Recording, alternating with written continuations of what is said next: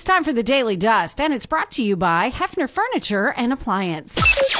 Check this out. It's that time to dish again. Hollywood. gossip. I understand you have some more gossip. Where do you hear the good gossip? Chattering. Hollywood Gossip. The quality of your Celebrity. gossip. What's the good gossip? Okay, so, ooh la la, today is the start of Paris Fashion Week. You look so thin. Do I? Well, I'm on this new diet. It's very effective. Well, I don't eat anything. And when I feel like I'm about to faint, I eat a cube of cheese. Well, it's definitely working. I know. I'm just one stomach flew away from my goal weight. I don't want to go to Paris Fashion Week if that's what's required. Anyway, they'll be showing off new styles for spring summer 2024 that none of us will be wearing.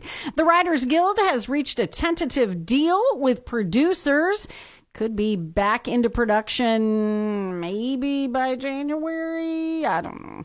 Erin Andrews playfully asked Chiefs quarterback Patrick Mahomes after the game about Taylor Swift's presence in Kansas City. He played along. Do you realize how much pressure there was on you today from the Swifties to get Travis Kelce a touchdown with Taylor in the house today? Yeah, I heard she was in the house. Did you feel the pressure, Patrick? I thought a little bit of pressure, um, and so I knew I had to get it to Trav. And of course, it's on a route that Travis he does his own thing and just makes up a route, and I throw it to him. So uh, I think he wanted to get in the end zone just as much as uh, all the Swifties wanted him to. I love his sense of humor.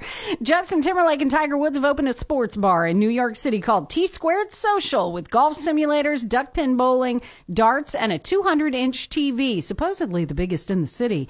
And it's official. Usher is headlining the Apple Music Super Bowl halftime show in Las Vegas. The eight time Grammy winner made the announcement on Sunday. Apple recruits celebrities like Kim Kardashian, NFL players, even Coach Prime, Deion Sanders got in on the action. I'm at the studio, man. Hard at work.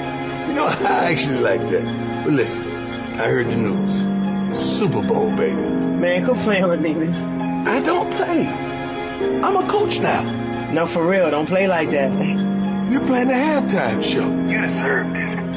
Are you serious? How you know? I'm Coach Prime. And Coach Prime is always one step ahead. This is your moment. he should have been one step ahead on Saturday. All right, the Super Bowl airs February 11th on CBS. Kevin Bacon once bought farmland under the condition that he had to destroy the haunted house on the property within a month because the owner was worried Kevin would become possessed and do something with do some serious damage. That's awesome. Alfonso Ribeiro, you know, Carlton, uh, got a concussion during his son's Little League game last week when he took a ball to the back of the head. He said it was a good hit, though. okay. And Pauly Shore is trying to drum up interest in a Richard Simmons biopic. Oh! Get that body going. Yeah. Pauly would be the star of the show, but Richard is reportedly not interested. He's been living in seclusion and doesn't want to be involved.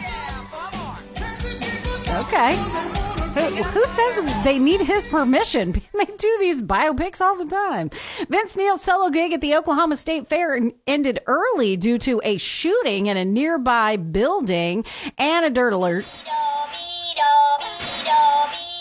So, all you Pitch Perfect fans, oh, sad news. So I have a feeling that we should kiss. No, nothing like that. Peacock has canceled the Pitch Perfect spinner spinoff Bumper in Berlin. Whew, that's a relief.